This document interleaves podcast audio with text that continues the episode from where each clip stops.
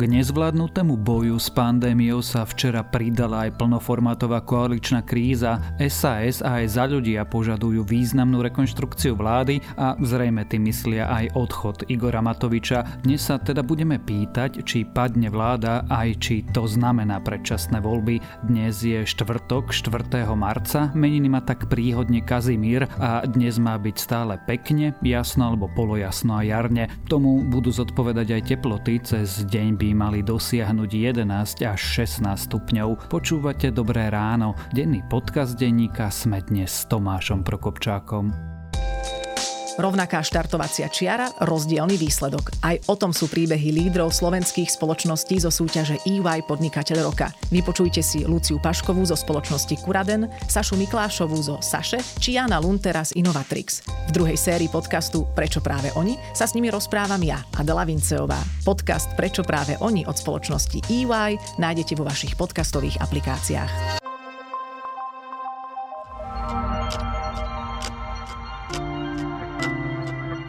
A ako vždy najskôr krátky prehľad správ. Poslanec za ľudí Jan Benčík žiada odchod Mareka Krajčího z postu ministra zdravotníctva i výmenu premiéra Igora Matoviča. Ak sa tak nestane, podľa informácií denníka N by mal aj on opustiť vládnu koalíciu pre výroky Igora Matoviča na adresu Richarda Sulíka koná prokuratúra aj polícia. Dôvodom je nákup antigenových testov, ktoré mali byť nekvalitné. Pokyn na preverenie nákupu milióna antigenových testov značky Rapigen správou štátnych hmotných rezerv dal generálny prokurátor Mároš Žilinka. Na Slovensko by malo v marci prísť o 100 tisíc vakcín spoločnosti Pfizer viac ako bolo v pôvodnej dohode. Vypomohli nám ostatné európske krajiny v rámci spoločného mechanizmu Solidarity. Bývalý žilinský sudca Pavol Polka dostal trojročný podmienečný trest so skúšobnou dobou 5 rokov. Takúto dohodu o vine a treste schválil špecializovaný trestný súd, pričom Polka musí zaplatiť aj pokutu 150 tisíc eur. Polka s policiou spolupracuje a vínu pri obvineniach z korupcie si priznal. Igor Matovič svojimi vyjadreniami nahneval aj Ukrajinu. V Rádiu Express totiž povedal, že Rusku za vakcínu Sputnik V slúbil Karpatskú Ukrajinu. Mal to myslieť ako vtip. Ukrajinský minister zahraničia Dmitro Kuleba reagoval, že takéto vyjadrenia poškodzujú vzťah Ukrajiny a Slovenska. A viac podobných nových správ nájdete na webe Deníka Sme alebo v aplikácii Deníka Sme.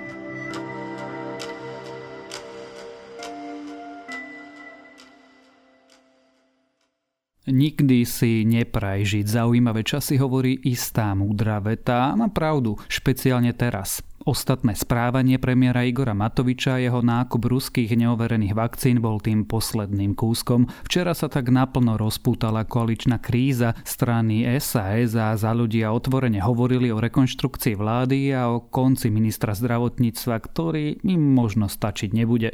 Čo sa teda dialo? Prečo? Čo túto krízu spustilo, ale najmä ako môže dopadnúť, sa dnes budeme pýtať zastupcu šéf-redaktorky denníka SME Jakuba Fila sme s pani prezidentkou hodnotili aktuálnu situáciu, politickú situáciu a rozprávali sme sa aj o možnej rekonštrukcii vlády. O tom, čo musíme urobiť aj my, vláda, aby sme prinavrátili dôveru občanov, aby sme prinavrátili dôveru občanov v štát, aby pravidla platili, aby tu platila istá kultúra vládnutia, jednoducho, aby táto krajina bola riadená efektívne, pretože práve v tomto čase krízy to je to, čo Slovensko potrebuje. Koalícia je silná, má vyše 90 poslancov. V tomto chceme pokračovať. Preto sme proti predčasným voľbám. Toto je veľmi dôležité. Avšak rekonštrukcia vlády je niečo iné. To vôbec nemusí nutne spolu súvisieť Jakub, je streda večer, čo si pred 7 hodinou. Aká je práve vo vláde situácia? Tak podľa všetkých tých dostupných informácií, ktoré máme v súčasnosti v parlamente sedí nazvime to, že predstavitelia koaličných strán, nie je úplne jasné, kto tam všetko je, ako potvrdené je, že by tam mal byť Boris Kolár, Richard Sulík, Veronika Remišová, zjavne aj s nejakým širším okruhom okruhom ľudí a nie je jasné, kto všetko tam je z Oľano.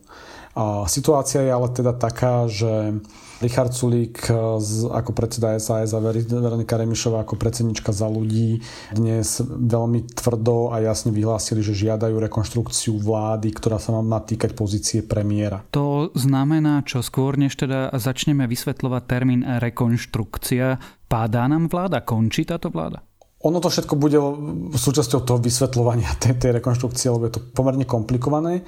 A koalícia Oľano, SAS, za ľudí a Sme rodina, tak ako si to predstavuje Richard Sulik a Veronika Remišová, má pokračovať ďalej. Nemá ďalej pokračovať vláda na čele s Igorom Matovičom, ale vláda na čele s iným predstaviteľom týchto štyroch strán, samozrejme podľa síly by tá pozícia mala patriť hnutiu Olano. Takže odpoveď je, že áno, pada vláda, ale nie, nepadá vládna koalícia zatiaľ. Znamená to teda, že nebudú predčasné voľby? Z toho, čo vieme v momente, keď nahrávame tento podcast, predčasné voľby by nebudú. Ako predčasné voľby sú vždycky vyústením alebo respektíve najradikálnejším vyústením nejakej politickej krízy. A treba zdôrazniť, že pád vlády neznamená automaticky predčasné voľby. Hoci sa to niektorým ľuďom ako častokrát dávajú medzi tieto dve udalosti rovná sa, nie je to tak. Dobrým príkladom je situácia z roku 2018 po vražde Jana Kuciaka Martiny Kušnírovej, keď padla vláda Roberta Fica, lebo Robert Fico ako premiér podal demisiu, ale zároveň rovnaká vládna koalícia, teda vtedy Smer, Most Hit a SNS, zostavili novú vládu na čele s Petrom Pelegrinim. A to je asi podobenstvo toho, o čo sa dnes snaží Richard Sulík s Veronikou Remišovou, že padne vláda na čele s Igorom Matovičom, ale rovnaká vládna koalícia Olano, Smerodina, SAS a za ľudí, ktorá má navyše v parlamente obrovskú silu stále 93 plus dvoch hlasov, by zostavila novú vládu s iným premiérom. To sú teda požiadavky SAS a za ľudí. Prečo boli u prezidentky? Prezident eh, alebo prezidentka v, v prípade rekonštrukcie vlády eh, zohráva pomerne významnú úlohu. Samozrejme dnes môže výrazne slúžiť ako mediátor, ale bez jej ako keby aspoň, aspoň formálneho angažovania tie jednotlivé akty nie sú možné. Lebo rekonštrukcia vlády, v rámci ktorej sa má vymeniť premiér, je možná len v situácii, kedy ten starý premiér odíde. Teda Igor Matovič prestane byť premiérom. A to je možné len troma spôsobmi. Slovenská ústava hovorí o troch spôsoboch. A jedným z nich je, že Premiér podá demisiu, teda sám povie, že už ďalej nechce byť premiérom a vtedy ju podáva do rúk prezidentke. A ďalšie dve možnosti sú, že parlament vysloví nedôveru premiérovi, väčšinou sa o toto pokúša opozícia a poslednou možnosťou je, že sám premiér požiada parlament o vyslovenie dôvery a parlament mu tú dôveru nevysloví. To je tá situácia, ktorá sa stala v roku 2011, keď parlament nevyslovil dôveru vláde Ivety Radičovej. Skôr než sa opýtam na to, ako reaguje na celú situáciu Oľano, alebo teda konkrétne Igor Matovič v okamihu, keby padla vláda akýmkoľvek procesným spôsobom, môže sa stať to, že prezidentka jednoducho nezakceptuje tú novú a budeme mať úradnícku vládu? Nie. Ako keby to spravila, tak prekročí svoje ústavné právomoci.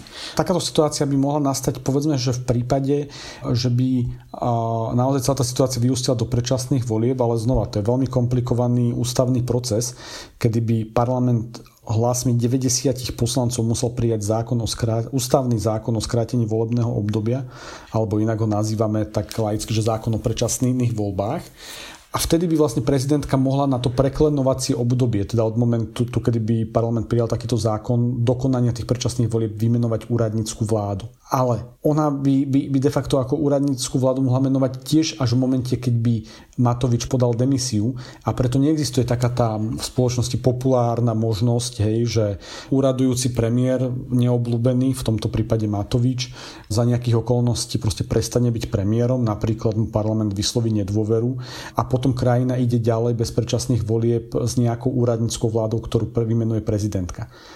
A čiste formálne v kríze, v akej sme, by sa to spraviť dalo, ale bolo by to podľa môjho názoru prekročením ústavných právomocí prezidenta. Ako nie je to ústavne vylúčené to spraviť. Parlament by vyslovil Matovičovi nedôveru, prezidentka by sa postavila, balancujúc veľmi na hrane ústavy by povedala, že sme v kríze a preto do momentu prekonania krízy, napríklad do momentu zastavenia pandémie, poverujem, zostavujem úradnickú vládu. Avšak táto úradnícka vláda by sa musela v parlamente uchádzať o podporu a musela by získať podporu aspoň 76 poslancov a teda by vlastne nejaká parlamentná väčšina vlastne musela súhlasiť s existenciou tej vlády.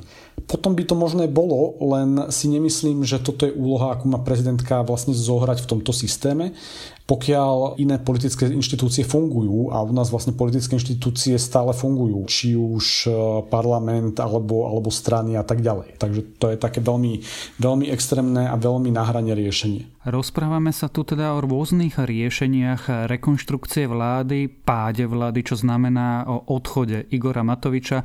Významná rekonštrukcia vlády sú požiadavky strán Sloboda, Solidarita a za ľudia ako na to reaguje Igor Matovič? V dňa dvoma statusmi jemu vlastnými obvinil vlastne ako keby všetkých naokolo, že nám tu zomierajú ľudia a my tu ideme politikárčiť. Takže zatiaľ sme neboli svetkami nejakej akože vecnej reakcie, ktorá má byť akože príspevkom do reálnej debaty. Takže povedzme, že zatiaľ tá reakcia sa nevymýka bežnému statusovému večeru Igora Matoviča. Ríšo, Veronika, plne si uvedomujem, že sme nakúpili Sputnik proti vašej vôli.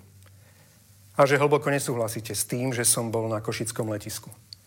Na druhej strane si myslím a som doslova presvedčený o tom, že ako predseda vlády som mal psiu povinnosť urobiť všetko preto, aby sme urobili maximum pre záchranu životov a zdravia ľudí na Slovensku. Už si to naznačil, v jeho bežnom statusovom večeri sa odvoláva na ruskú vakcínu a zachraňovanie životov, čím sa dostávame k spúšťaču tejto koaličnej krízy. Ako odštartovala? Prečo odštartovala? Čím odštartovala? Fíha, no ty si položil tú otázku, ako keby šlo o nejaký jeden moment, ale podľa mňa tu sme presne svetkom toho povestného, že, že pohár trpezlivosti pretiekol v nejakom momente. Samozrejme ten moment bol ako keby nákup ruskej vakcíny Sputnik, ktorá je neregistrovaná na Európskej únii, pri ktorej Matovič v podstate podľa mňa porušil hodnotové ukotvenie tejto vlády v európskom priestore, nebezpečne sa priblížil Viktorovi Orbánovi a stal sa vlastne z neho ruský troll. Ale nemyslím si, že, že táto situácia je tá jediná, pre ktorú, pre ktorú sa súčasná, súčasná vládna kríza deje. Ono to vlastne akože zodpoveda celému tomu roku a paradoxne sme mali výročie, vý, výročie volieb a to je proste ten charakter, akým on vlastne akože vedie tú vládu akým on vedie rokovania vlády, a ako sa správa k svojim koaličným partnerom, akým, ako sa správa k svojim partnerom v celej verejnosti, k samotným voličom, ako premiér krajiny, ktorý je zodpovedný za riadenie štátu. Pred dvoma dňami si dal status, že tu je 5,4 milióna vinníkov. On si myslí, že, že my sme hlúpi a že nás môže urážať. Takže on vlastne ako keby vohnal uh, Richarda Sulíka a Veroniku Remišovú do, do tejto situácie a ja sa im popravde nedivím. Ako presne pred uh, dvoma dňami som kládol otázku medzi kolegami, že to je nejaká miera sebaúcty. A on vlastne akože vyčerpal sebaúctu Richarda Sulika a Veroniky Remišovej, ktorí veľmi zodpovedne v záujme zachovania prvej, alebo teda ako zachovania vlády po 8 rokoch vládnutia Roberta Fica proste dlho znášali ako Matovičové úplne arogantné, nevkusné, neštátnické správanie ako jednoho ješitného človeka, ktorý ako také veci nevidíme ani medzi deťmi na ihrisku. A proste prišla reakcia. A teraz je na stole to, že tieto strany povedali, že chcú, aby tento človek neriadil túto vládu. Povedali úplne legitimnú požiadavku a uvidíme, ako sa s ňou Igor Matovič s veľkou politickou silou za sebou s viac ako tretinou poslancov za sebou a navyše ešte stále aj s podporou e, sme rodiny Borisa Kolára vysporiada. Bude to veľmi zaujímavé. Vážení koaliční partneri, prosím, prestaňte sa chovať ako malé deti na pieskovisku. Ale vráťme sa k tomu, prečo táto vládna koalícia vznikla. Chcem, aby ste si uvedomili jednu vec, že toto nemá výťazov. Toto nevyhrá Matovič alebo Sulik, prípadne Rebišová alebo Boris Kolár. Toto má len porazených. A porazení budú len obyčajní bežní ľudia. Prečo to ten Igor Matovič robí? Ty opisuješ situáciu, že vlastne pretiekol pohár trpezlivosti jednak koaličných partnerov, ale teda aj širokej verejnosti, špeciálne keď sa pozrieme na posledné prieskumy dôveryhodnosti ústavných činiteľov, on si neuvedomuje tie dôsledky, ktoré to vyvoláva? Ako odpoveď na tú otázku je podľa mňa e, jednoduchá, lebo Igor Matovič je taký. On proste normálne považuje túto politiku za estrádu, vôbec nebol na tú funkciu pripravený a v momente, keď ako na ňo doľahla tá váha zodpovednosti, váha zlyhávania jeho rozhodnutí a ako nevyhnutnosť hľadania kompromisov a, a nejakých zmysluplných riešení, tak to proste nedal. A tam sa prejavila akože celá škála situácií, kedy, kde, kde môžeme pozorovať veľké osobnostné zlyhania ktoré nás doviedli sem. Nerád by som bol, aby, aby to vyznelo, že len on je vinovatý.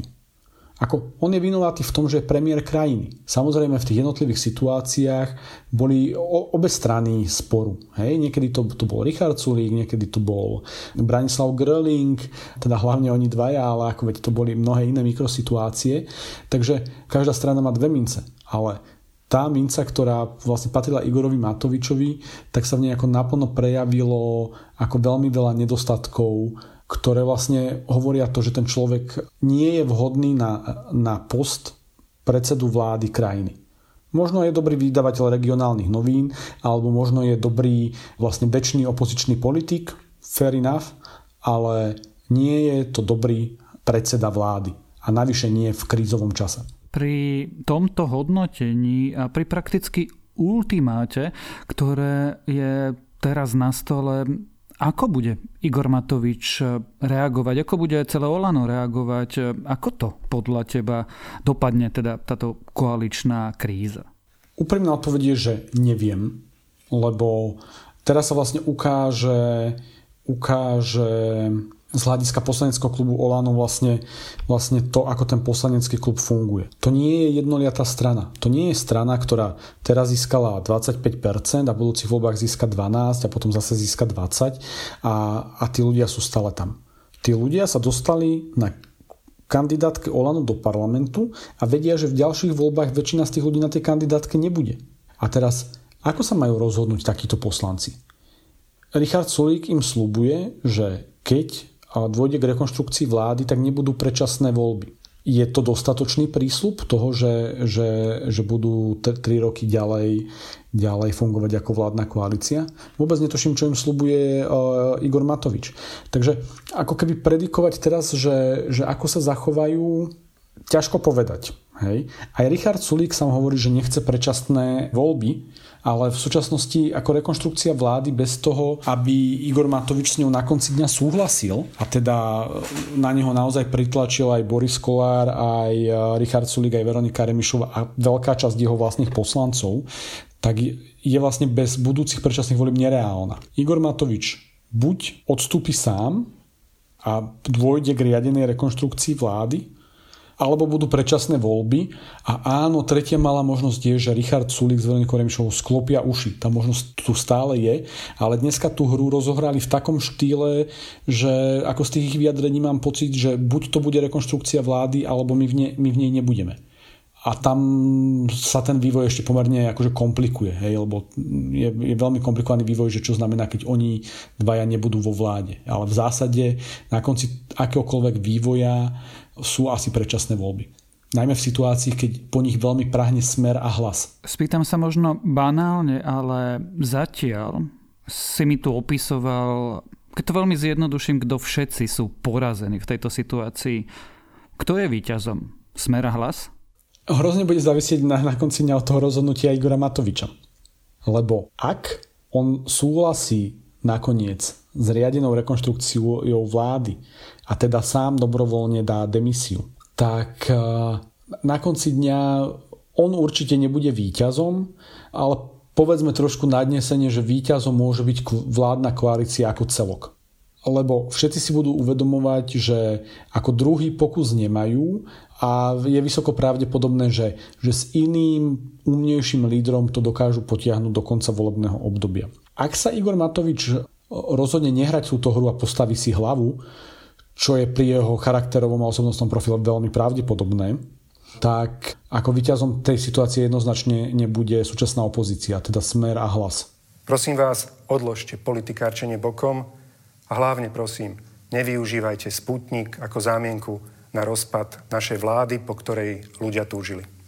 Ty si, Jakuba, teraz čisto subjektívne vieš predstaviť teda situáciu, že Igor Matovič ustúpi? A v nejakom svete áno. V nejakom svete si viem to predstaviť len ako je to veľmi taký ako idylicko, idylický svet. Je to taký idylicko naivný svet. A za posledný rok, aj kvôli Igorovi Matovičovi, sme podľa mňa akékoľvek možnosti snívať idylické sny o naivnom svete stratili. Takže obávam sa, že ideme do pomerne veľkého prúseru alebo problému. A opäť si myslím, že tým zodpovedným je Igor Matovič. Tak uvidíme, ako to celé dopadne a my to každopádne budeme sledovať a možno vy už dnes viete viac, keď tento podcast počúvate. O vládnej kríze aj o Igorovi Matovičovi sme sa rozprávali so zástupcom šéf-redaktorky denníka SME Jakubom Filom. Každý z nás môže byť hrdina, bez veľkých činov. Stačí jeden klik v mobile a pomôžeš celej planéte. Nainštaluj si Kimbino a osloboď svoju schránku od papírových letákov. Raz a navždy. V aplikácii Kimbino nájdeš všetky letáky, katalógy a zľavy z obľúbených obchodov, od supermarketov až po bývanie. Najnovšie letáky Bila, Terno, Oby a Kraj a mnoho iných. Prehľadne na jednom mieste. Jeden malý klik pre teba, ale veľký pre ľudstvo. Na Kimbino.sk